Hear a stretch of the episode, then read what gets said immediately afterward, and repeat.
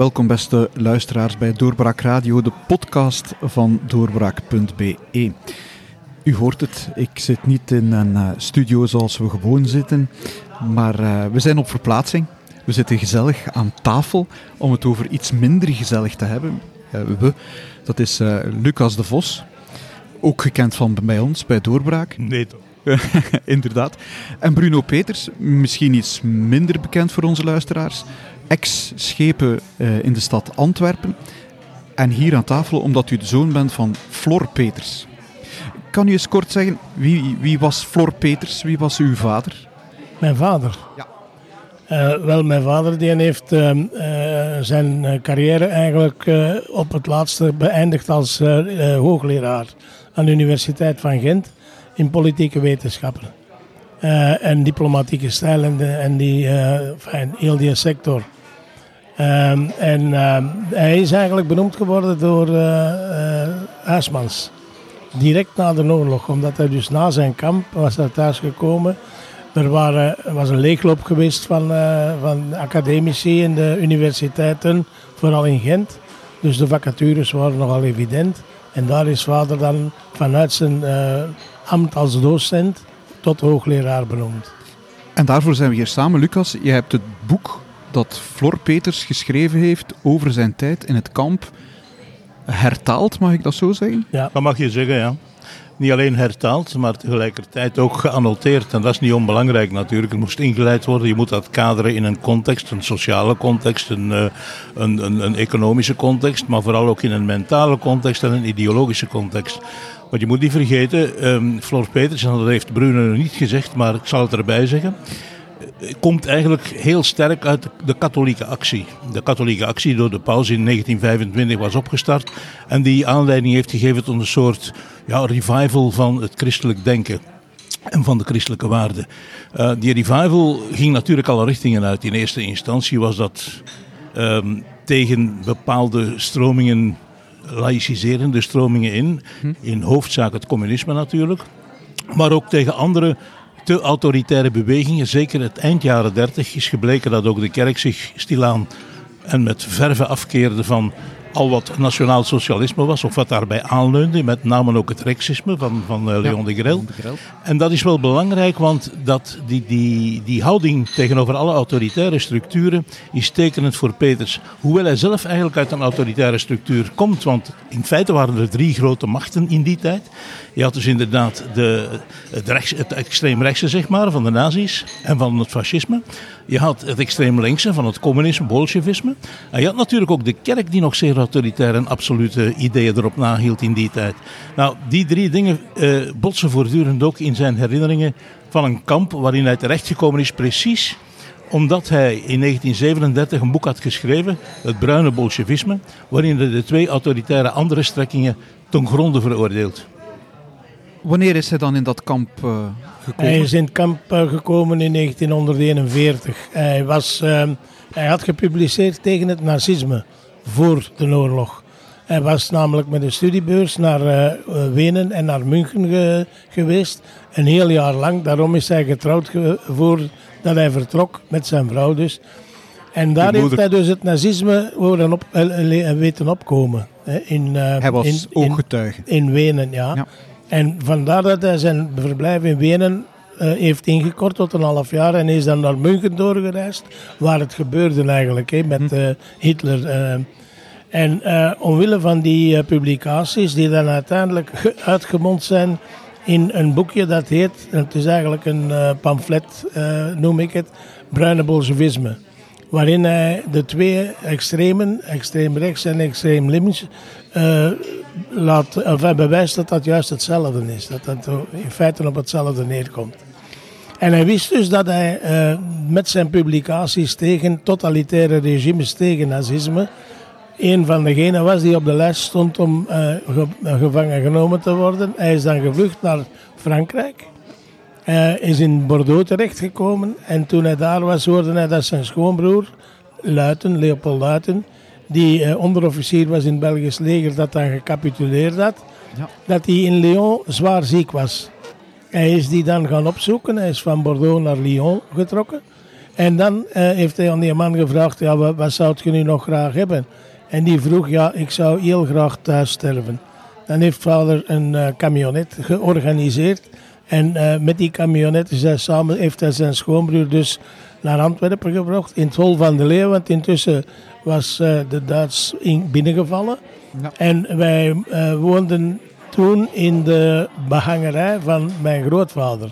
Die had een behangerszaak in, de, in de, het centrum van Antwerpen in de Bischopstraat. En iedere keer als ze een klant belde, dan moest vader en de twee jongens in de kast, een grote kleerkast, omdat we niet wisten uh, wie dat er was. Hè. Tot wanneer men wist dat het mensen waren die betrouwbaar waren of niet. Als ze betrouwbaar waren, mochten we eruit. Dat was natuurlijk geen leven. En daarom heeft grootvader een, een tuinierderij gehuurd in Duffel. En dan zijn we naar Duffel gaan wonen. En daar is hij verraden na, na een paar weken, verraden door een Jood. Hebt u daar herinneringen aan? Want u zegt we. Hoe oud was, was Ik wat was u... toen uh, anderhalf jaar, maar en, uh, dat is een heel eigenaardigheid. In mijn uh, geest mm -hmm. zit nog altijd die aanhouding van hem. Dus ze zijn toen met een vrachtwagen, een legerwagen, zeven gestapo's die gewapend, zwaar bewapend, die het huis, die uh, over iedereen omsingeld hebben en vader meegenomen hebben. En dat zit in mijn hoofd. Ik weet niet of dat, echt een, een, een waar beeld is, een getrouw beeld is van wat er gebeurd is. Dat zou kunnen zijn dat ik dat in mijn hoofd gekregen heb door hetgeen dat er allemaal over verteld is door ons moeken. -hmm. Lucas, het boek dat nu bij ons ligt, is dat dan echt een, een dagboek van in het kamp zelf? Het is geen echt dagboek eigenlijk, want in het begin, vooral de eerste, het eerste jaar dat hij er zat, van 42 dus, was het verboden om ook maar iets op te schrijven. En was er ook geen schrijfpapier of was er niks om te schrijven. Dat is gebeterd nadat hij na een goed jaar uh, een betere functie heeft gekregen als schrijver. En dan had hij, was hij natuurlijk, hij kon beschikken over papier. En, en hij heeft nota's gemaakt. Er zijn een viertal notaboekjes die hij gemaakt heeft, maar die hij tijdens, op het einde van de oorlog, toen het kamp ontruimd moest worden en er een dodenmars werd georganiseerd richting Schwerin, dus in het noorden van Duitsland, heeft hij die ergens weggegooid omdat, hij, omdat zijn ransel te zwaar werd en hij wou overleven. Dus ja, hij heeft het allemaal vanuit zijn eigen herinneringen terug moeten reconstrueren. Maar dat heeft hij hetzelfde jaar nog gedaan in 1945 toen hij teruggekomen was. Hij is bevrijd eind april, 23 april dacht ik. En teruggekomen op 5 mei met een vliegtuig van de geallieerden. Uh, en daarna is hij eigenlijk vrij, vrij snel begonnen met dat allemaal terug op schrift te stellen. Want de krant Het Volk, die toen nog bestond, hè, het ACW-krantje, ja. dat uh, heeft toen in, ik denk, 141 afleveringen, elke dag een stuk van zijn herinneringen gepubliceerd. En daar is uiteindelijk in 1946 een boekuitgave van gekomen in Sint-Niklaas bij Van Haren. Uh, waarin je, maar toen heette het boek nog 40 maanden Oranienburg. Nu moet je weten, ja, het kamp van Sachsenhausen, wat een, een kamp was voor politieke gevangenen in eerste instantie, later ook van krijgsgevangenen. Maar goed, dat kamp ligt inderdaad in een buitenwijk van Oranienburg. Um, vandaar dus die verwarring ook tussen de twee. En je moet niet vergeten, voor het kamp van Sachsenhausen uh, gegrondvest werd, het is gebouwd eigenlijk door gevangenen, Duitse gevangenen dan, meestal socialisten, communisten en misdadigers, uh, is gebouwd door mensen die uit Esterwegen kwamen.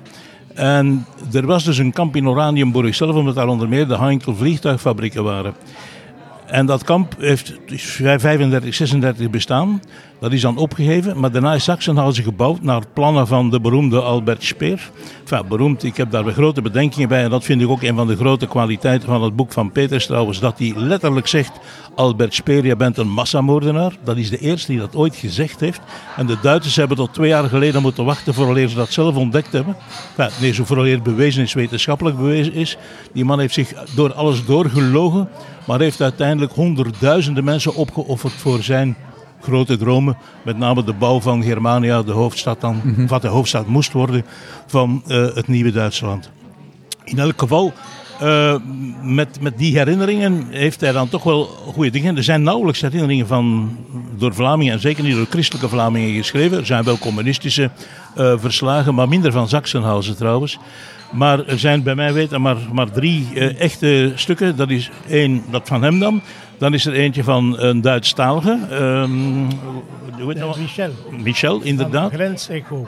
ja, van Grenzecho, dat was de hoofdredacteur van Grenzecho. En dan is er ook nog een, een verslag van de dodenmars naar Schwerin door de vriend van, uh, van Flor Peters, die mee trouwens in hetzelfde mm -hmm. Sachsenhausen gevangenenkamp zat. En dat was uh, Louis Kiebooms, die later burgemeester is geworden van Wilrijk, waar wij nu zitten te praten. Inderdaad, ja.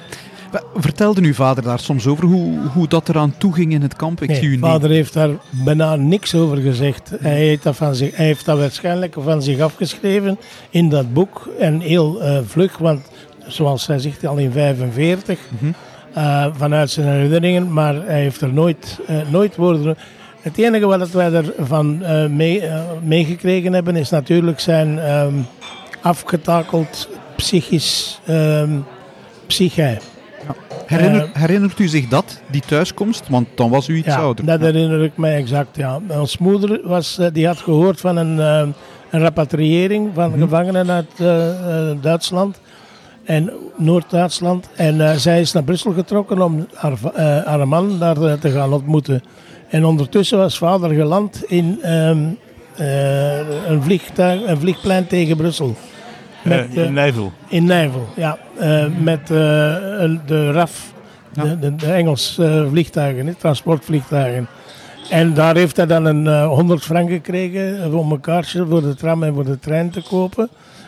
en een pakje sigaretten meegekregen. En zo is hij naar huis gegaan. Zo kwam hij, heeft hij ons moeder gekruist, zonder dat ze het elkaar ja. wisten. En hij kwam in Duffel aan, uh, maar dat is, in een open, allee, dat is eigenlijk in een land, landelijke uh, omgeving. Uh, waar hij, mijn tante hem zag aankomen, want we waren dan bij ons tante. En ze zegde, ja, Vaken is daar. En wij zijn natuurlijk aan de achterdeur gaan kijken. Vader komt daarachter en onze Paul die neemt een schrik. Die was een jaar jonger dan ik. Ja. En ik, ja, ik heb hem bekeken en omarmd. Uh, enfin, omarmd om, rond zijn been waarschijnlijk. Ja. Um, dat, die zag eruit perfect zoals Bompa uh, beschreef wat een landloper was. Als hij sprookjes vertelde en verhaaltjes vertelde. Daar stond een landloper voor ons. Ja, hij had zelfs nog de broek aan die hij in het concentratiekamp droeg. Wat heel de... vreemd is, want daar kregen ze andere kleren eigenlijk. Maar toch had hij dan zijn broek van het concentratiekamp aangedaan. Die gestreepte pyjama bijna. Ja, en dat vond hij verschrikkelijk. Mm -hmm. Want uh, daardoor werd hij opgemerkt door de mensen op zijn reis van uh, het vliegveld naar huis. En ze, ze spraken hem natuurlijk regelmatig aan en dat had hij niet graag. Wat, wat, vertelt hij dan in, in die verhalen? Wat, een, wat, wat hij daar beleefd heeft? Het is hoe een bijzondere aanklacht eigenlijk tegen alle misbruiken die je maar kunt indenken. Alle menselijke onwaardigheid die door de nazi's werd toegepast. En met je moet niet vergeten, Sachsenhausen was het modelkamp van de SS, was ook het kamp het lag ook heel dicht bij Berlijn, 30 kilometer ten noorden van Berlijn, waar het hoofdkwartier van de SS zat. En in Sachsenhausen is eigenlijk alles eerst uitgeprobeerd. Sachsenhausen was ook het controlekamp voor alle andere concentratiekampen die daar rondlagen. En alles is daar uitgeprobeerd. Dat gaat van de eerste uh, experimenten met uh, rijdende gaskamers. Dat gaat van medische experimenten tot uh, het uitputten van, van arbeiders. Het ergste waren natuurlijk de klinkerwerken. Dat zijn dus de steenhouwgroeven eigenlijk, of de steengroeven. Waar men de grote blokken moest uithakken en, en ciseleren voor de bouw van Germania. Maar dat was dus een, een, We zijn er trouwens nog geweest dit jaar, Bruno en ik. En, en, en Nick was er ook nog bij, de zoon van, van Bruno. Die trouwens heel hard heeft meegewerkt om dat allemaal mogelijk te maken. Maar ik moet zeggen, eh, als je daar komt, het ziet er nu heel vredig uit. Er lag nog wat ijs op het water, er is een monumentje opgericht. Maar die mensen hebben dus alles met de handen en met een schop een haven moeten uitgraven. Die werden afgebeuld, die kregen nauwelijks eten. En het sterftecijfer lag daar zo hoog dat. En het verloop van de, de mensen die daar gezet werden, voornamelijk uh, getuigen van Jehovah, homoseksuelen en andere mensonwaardige uh, wezens die bestaan. Zoals de nazi's dat zeiden tenminste. Dus uh, als je ziet hoe die mensen werden uitgebuit, er zijn nog andere heel erge dingen hoor. Je hebt de, de, de, werken in de vliegtuigfabriek, maar je hebt zeker ook de, de houtontginning bijvoorbeeld. was ook zeer onmenselijk. Uh, vooral ook toen er dan nog Russen bij kwamen, want je moet niet vergeten, in dat kamp zijn bijvoorbeeld op, op vier of zes weken tijd 12.000 Russische krijgsgevangenen zonder proces, zonder pardon, allemaal neergeknald. Uh, die zijn in massagraven begraven. Er is nu nog een klein gedenkteken eigenlijk in het huidige kamp. Dat helemaal is ingericht voor een degelijk bezoek ook. Maar dat was ook gebouwd naar de modellen van, van Speer, die een soort masterplan moest ontwerpen voor alle kampen die zouden gebouwd worden in de vorm van een driehoek. Met één wachttoren waarvan je dus alles kon bereiken en, en kon een in het oog houden. kamp. Ja, echt waar. Maar dat is mislukt. Maar dat is mislukt. Men, men zag na een tijd ook in dat het niet klopte. Ja, men heeft dan bijvoorbeeld buiten het kamp een, een, een terechtstellingsoord moeten bouwen. Eerst was dat natuurlijk een executieplaats. Daarna is daar een gaskamer bijgekomen. Uh, die minder gebruikt is dan pakweg in Auschwitz hoor. Maar, mhm. Of in Dachau. Maar in ieder geval, het is daar allemaal eerst uitgeprobeerd. En dat maakt het dus ook zo boeiend om omdat je daar de leer van de SS'ers, trouwens de, de, gebouwen van de SS'ers zelf zijn bewaard gebleven. Wat mij daar bijzonder uh, getroffen heeft, is de bibliotheek van, die er nog altijd staat van die SS'ers. Ik heb gewoon de titels zitten lezen, die ruggen zitten lezen, ik werd daar gek van.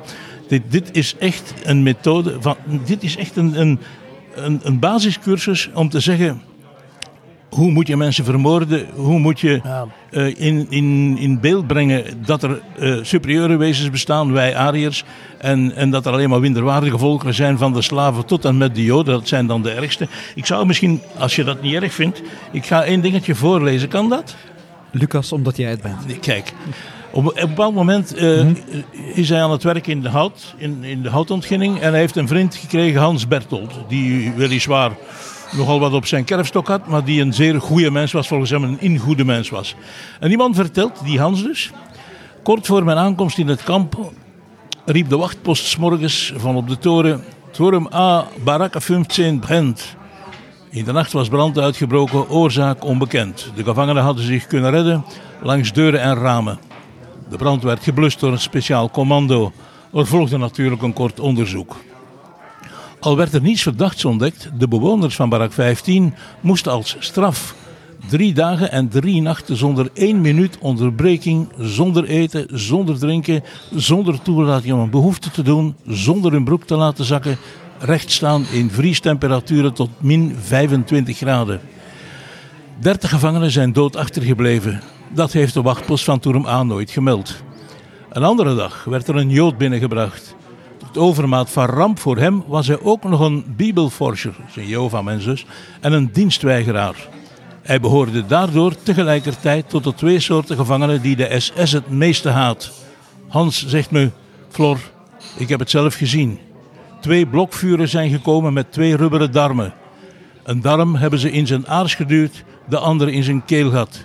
Ze hebben de arme man vastgebonden en de darmen vastgeschroefd aan de waterleiding de kranen opengedraaid en zo hebben ze hem doen creperen. Kijk, dat is maar één voorbeeld van de aanklachten die je kunt zien. Maar eigenlijk is het 345 bladzijden één grote aanklacht tegen dat soort misbruik en onderdrukking van mensen. Ja, dat is goed. Als je mij toelaat. Wat hij zegt en wat ook uit het boek uh, blijkt is dat uh, dat kamp had een zeer specifiek karakter dat was een kamp waar economische uitbuiting van de, van de gevangenen uh, werd toegepast. Die mannen die moesten werken totdat ze doodvielen. Een kamp van En als ze niet doodvielen, dan werden ze afgemaakt. Als ze dus muzelmannen waren dat dan. Mhm. Die waren dus niet meer in staat om nog verder te leven. Die muzelmannen die werden gewoon afgemaakt. Ofwel in de gaskamer ofwel met een nekschot.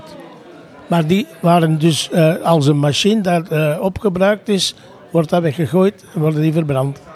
Maar uw vader heeft het overleefd? Ja, en die heeft goed zijn plan getrokken, moet ik zeggen. Als je dat leest in, uh, in het boek, dan, uh, dan blijkt dat. Uh, zijn drie, ik zeg altijd, het is de drie G's. Gezin, geloof en geluk. Geloof, dat komt er regelmatig door, dat hij dus katholiek is en dat hij, hij, hij richt zelfs een bond van het Heilige Hart op met zijn goede vrienden van der Poorten de, de, de vader of de grootvader Arthur van, van Poorten, Arthur ja. van der Poorten, met Kiebooms. Dan een uh, Arthur Verschuur, de, een uh, Nederlandse minister. En uh, ja, die mannen die kwamen regelmatig bijeen. Om, Pater van Ostaaien. En Pater van Ostaaien, die heeft zelfs twee keer de mis gedaan in het geheim. In de kelder van het rivier, voor mhm. twee mensen. Rivier is ziekenhuis, hè? Ja. ja. dus dat kamp was eigenlijk, dat was de specificiteit van dat kamp. Dat economisch uitbuiten van de mensen. Bovendien was dat het modelkamp, zoals hij zegt. Als je die boeken leest over die andere kampen, allemaal die, die martelingen en zo, die praktijken, dat zijn allemaal dezelfde. En waarom is dat? Het opleidingscentrum van de SS'en was in Oranienburg. Dat is nu het opleidingscentrum van de politie, van de Duitse politie. En daar werden die mannen op deze manier, die solliciteerden, die moesten bewijzen dat ze hard genoeg waren om iemand kapot te maken. Met mes of uh, met een kogel. Ze moesten iemand in de ogen kunnen kijken en kapot maken. Bruno Peters zegt, geloof, gezin, geluk. Geloof hebt u besproken. Gezin, geluk, waar en hoe speelt dat een rol in zijn overleven? Geluk, daar kan ik, ik me iets vermoed, bij voorstellen. Ik vermoed dat je af en toe wel tussen de lijnen moet lezen ook. Hij zal ook niet zeggen hoe hij het allemaal gefixt heeft. Hè, om, wel, geluk, dan moet ik zeggen, de chance om niet te zijn waar ze hem zochten, ja. om hem uh, te, weg te transporteren. Mm Dat is twee, twee, of drie keren gebeurd. Dat zij echt, uh, dat, dat zijn iedere keer eilandjes. En elke blokhelteste heeft zijn verantwoordelijkheid. En elke blokhelteste die dus iets tegen iemand deed, die heeft het recht om die op de een of andere manier te straffen, zelfs met de dood. Maar hij, als hij wist dat hij uh, geviseerd werd, dan had hij een vriend die hem verplaatste om ergens anders te gaan werken. En zo, dat was dus eigenlijk geluk dat het altijd gelukt is. Ene keer was het zelfs toe, echt toeval. En dan zijn gezin, dat was permanent aanwezig in zijn, mhm. zijn vrouw en zijn kinderen. Hij had zelfs een foto van zijn uh, vrouw en kinderen voor hem staan. Nee, van zijn twee kinderen. Van onze Pol en van mij. En op zijn tafel. En er was een assessor op een gegeven moment. En hij zei, oh, verdorie, dat mocht dus niet. Er stond de doodstraf op of 25 stokslagen. Nu was dat toevallig een goede mens. En die zegt, hij bekijkt die foto. En zegt, man zegt hem, zijn dat uw zoontjes? Ja, zegt de ander. Hij zegt wel, nog een beetje moed. Uh, je zult ze rap, je zult terug bij, rap terug bij hun zijn. Maar steek dat goed weg, want dat mag niemand anders niet zien. Dat is gevaarlijk voor u. Mm dat rap dat was wel twee jaar nog. Hè. Ja. Uh, want, dat, was, dat was twee jaar nog. Want, hij heeft daar toch heel lang gezeten? Ja, want het eerste jaar mocht hij namelijk ook geen pakjes ontvangen. Hè. Nee. Uh, de pakjes zijn maar gekomen na Stalingrad eigenlijk. Toen, toen de Duitsers op hun kop hadden gekregen. Dan uh, heeft het Rode Kruis de toestemming gekregen. En ook een aantal ambassades, onder meer die van Zweden en Noorwegen. En je mocht dan ook pakjes sturen. Die natuurlijk voor een stuk geplunderd werden door de SS'ers eerst. En door, en door bepaalde uh, blokeltesten bijvoorbeeld. Maar je je kreeg dan toch wel iets, onder meer tabak, want daar zijn ze allemaal aan verslaafd in, in dat kamp, dat is heel duidelijk. Moroska, de beroemde, de sterkste tabak ter wereld, een Pools-Russisch product. Ik heb er zelfs nog een foto van teruggevonden die mee in het boek is opgenomen trouwens. Dat is heel leuk. Maar goed, uh, dus voor die mensen was dat, was dat een ramp. Uh, ik denk dat zijn grootste geluk uiteindelijk geweest is dat hij uh, begin 45, toen men het kamp is beginnen ontruimen Iedereen die te ziek was, die uh, te onmachtig was, die geen werkkracht meer had, is dan weggevoerd naar Bergen-Belsen, waar ze bijna allemaal ofwel gestorven zijn omdat men ze heeft laten sterven. Tyfus. Door vlektyfus die daar was uitgebroken. Maar hij was nog sterk. En dus man, het was natuurlijk een grote man. Hij was een meter 85, hij woog 80 kilogram op een bepaald moment schrijft hij zelf, ik weeg nog 47 en ik, krijg van alles, eh, uiteraard. Je krijgt overal eczeem, je krijgt zweren, je krijgt van alles. Maar hij is er dan terug doorgekomen omdat hij verplaatst is naar het rivier in die tijd. En als schrijver ook van een barok, wat hem, wat hem meer privileges gaf. Je verhuisde dan van nummer 35, die, want we waren allemaal in concentrische cirkels eigenlijk, lagen die barakken rond uh, de wachttoren. Uh, het was maar de halve cirkel natuurlijk. Hè. En hij mocht dan naar de eerste komen, dat is de, de cirkel met de, cijfers 5 enzovoort. En daar werd je dus beter onderhouden. En dat was ook nuttig voor hem, omdat je er beter eten kreeg. Hij kon dan ook zorgen voor zijn vrienden. Uh, Bruno heeft al uh, Arthur van der Poorten vermeld, maar er waren nog een heleboel andere. Maar van der Poorten heeft dat gelukkig niet gehad. Die is mee in februari, dacht ik, 45, meegevoerd naar Bergen-Belsen. En die is daar dan inderdaad ook gestorven van, van uitputting gewoon en van ziekte. En dat zijn er heel veel die dat niet overleefd hebben. Trouwens, toen het kamp ontruimd werd, in, het was verplicht, Himmler had net de opdracht gegeven dat iedereen dat niemand mocht overleven. Dus iedereen moest vermoord worden of gedood worden op een of andere manier. Van alle, alle kampen, dus ook Ravensbrück voor de vrouwen, alles moest, iedereen moest vermoord worden. Dat is natuurlijk, ze konden dat niet meer uitvoeren omdat de, de Sovjets te snel oprukten in het oosten. En die kampen lagen heel dicht bij, bij het oostelijk front. Uh, wat er dan gebeurd is, is dat er zijn 3000 mensen achtergelaten in het kamp en 33.000 anderen zijn op transport gezet. Op transport te voet natuurlijk, hè? Mm -hmm. want voor elke 20 gevangenen was er één SS erbij. Je moet niet vergeten, het waren ook niet de, de echte SS'ers meer. Dat waren heel vaak criminele misdadigers die dus in het kamp al werkten als capo. Die dan heel snel een SS-uniform aangeboden kregen en moesten. En op die tocht zelf zijn er ook 6000 gestorven of doodgeschoten. Gewoon omdat die mensen werden zo afgebeeld. En natuurlijk, ze zaten in een heel kleine snee, een sneetje bijna, een soort taartsneetje. Omdat uh, links rukten de Amerikanen op rechts en de Canadezen en de, en de Britten. En rechts rukten de Sovjets op. En je was maar in een kleine richel dat je naar het noorden kon gaan. En daarmee is het ook geëindigd in Krivits. Krivits was dus een klein stadje vlak voor Schwerin, omdat men daar niet meer verder kon.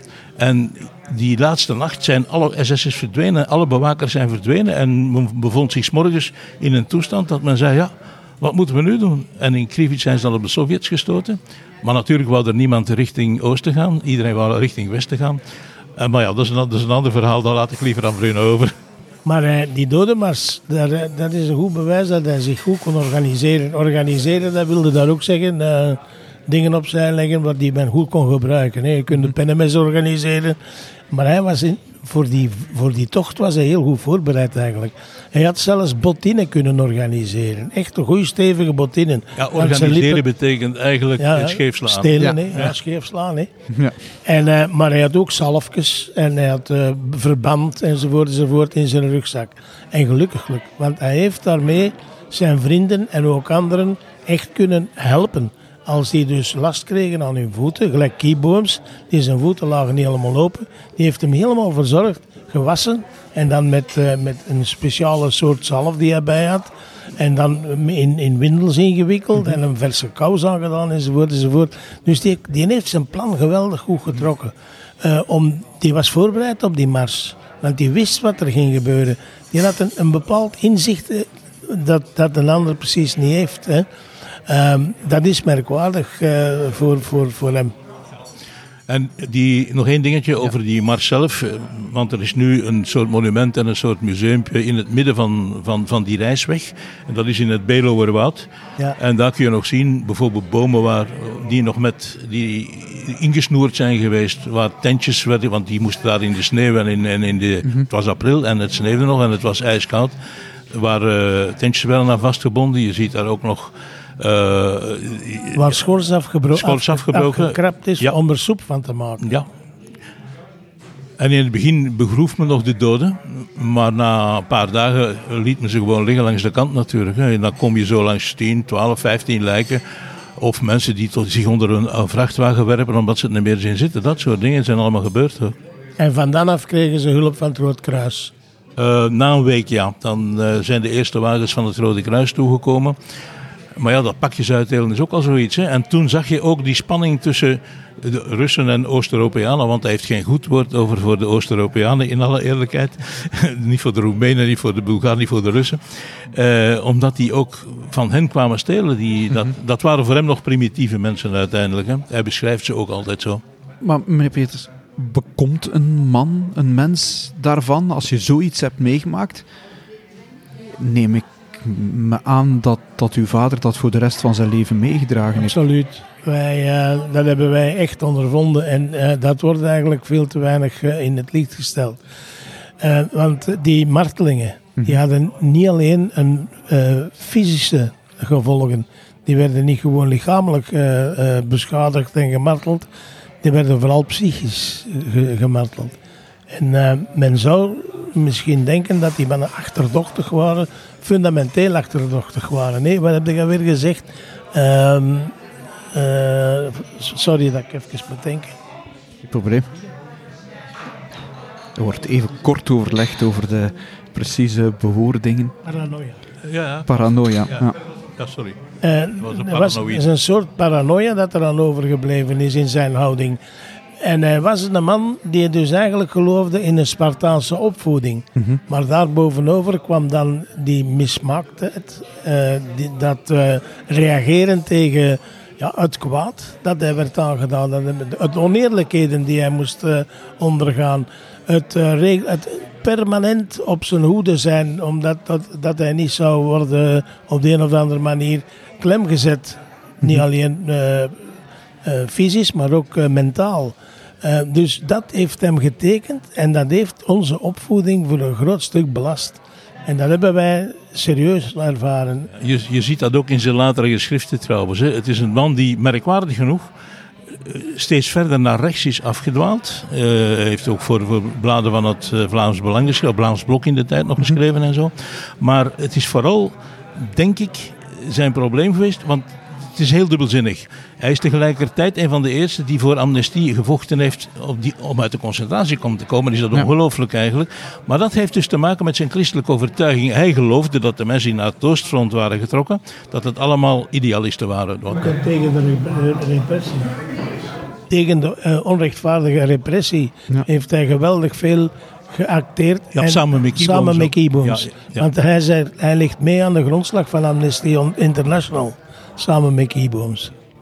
Dus je, je ziet die dubbelzinnigheid ook in hem steken, maar hij is overgestapt. Hij heeft he- ongelooflijk geleden onder een autoritair bewind. En hij is eigenlijk in autoritaire gedachten blijven steken, wat heel raar is. Maar ja, eh, ik heb er ook geen verklaring voor. Het enige wat ik zie in zijn geschriften, en hij heeft nog wat boeken achteraf ook geschreven, is dat die boeken, als ik dat mag zeggen Bruno, eh, niet bepaald echt wetenschappelijk zijn. Voor een wetenschapper is dat vreemd, maar die zijn niet wetenschappelijk. Dat, zijn, dat blijven pamfletten.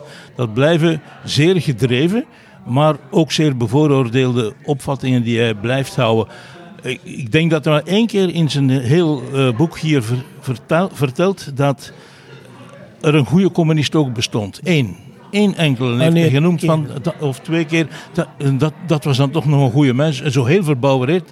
Die, die is communist en die is toch nog een goede mens. Hoe kan dat? Net zoals ze over de SS'er één keer durft te zeggen van dit was een goede SS'er. Heel raar. Ja, maar, maar als ik mag, vader was eigenlijk eh, een goede mens. Dat was het voorbeeld van een, eh, een, een bolster, een harde bolster, waar een heel week eh, kerntje in zit. Want hij was eigenlijk ook een lieve man. Eh, hij kon lief zijn, hij kon vriendelijk zijn, hij kon genegen zijn. Maar hij, kwam, hij uitte zich altijd met een harde bolster door die Spartaanse eh, dingen. En dan de, mis, de misvorming die hij in het kamp eh, heeft eh, eh, meegekregen. Een soort dat- panzer rond zich. welk- Een panzer rond zich. ja, zoiets inderdaad, ja. Ehm, Lucas, als ik, als ik het boek hier bekijk, dan ehm, neem je eigenlijk evenveel plaats in nog als, als Floor Peters zelf. Want na het boek komen, ja, het zijn geen noten, het is een soort Het zijn lexicon. toelichtingen. Ja, Het zijn echt toelichtingen omdat de bedoeling is van dat een, in een hele context te plaatsen. En die context kun je natuurlijk in één verhaal beginnen schrijven, maar dan krijg je een, een historisch of een pseudo-historisch eh, relaas. Dat is niet de bedoeling. De bedoeling is vooral dat ik eh, termen, woorden, namen probeer aan te geven en die in een, een ruimere context plaats. Dat, dus een tijdelijk, historische context. Tijdelijk, historisch, eh, maatschappelijk, al wat je wil. Economisch ook. Maar dat, omdat het daar belangrijk is, je hoeft dat niet. Daarom dat ik ook de twee dingen apart heb gehouden. Want ik vind dat het verhaal op zichzelf de moeite waard is om op zichzelf te lezen. Er staan wel een paar voetnootjes bij hier en daar. Dat zijn kleine voetnoten die noodzakelijk zijn om direct te begrijpen waarover het gaat. Maar de toelichtingen zijn een uitbreiding eigenlijk die het losmaken uit die, die paar jaar dat hij vastgezeten heeft, tenslotte de 40 maanden dat hij vastgezeten heeft daar. Want je hebt dan de neiging om alles daarop te concentreren. Het moet veel ruimer gebracht worden.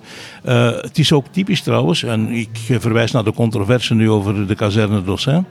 Ehm, het is ook typisch dat er in dat kamp Sachsenhausen amper Joden waren. Ik heb er nu eentje vernoemd daar straks. Maar die dan tegelijkertijd een bibelforscher, dus al een getuige van Jehovah was. Dat was dus eigenlijk een laïciserende Jood die zich dan weer tot iets anders bekeerd had. Maar in dat kamp hebben nooit meer dan anderhalf procent Joden gezeten. Eh, dat was echt een, een kamp voor politieke gevangenen, zoals ik al zei, en voor krijgsgevangenen. En op het einde zijn er ook nog wat vrouwen bijgekomen die uit het oosten moesten vluchten. Want die kampen werden eerst ontruimd natuurlijk. Natuurlijk, als je dan dat geen toelichting bij geeft, maar dat is vooral voor de mensen die geïnteresseerd zijn in een ruimere context natuurlijk. Maar als je geen toelichting geeft, dan, dan zijn er heel veel dingen die soms die wij niet meer kennen. Ik, ik, verwijs naar, ik, ik verwijs naar de uitgever.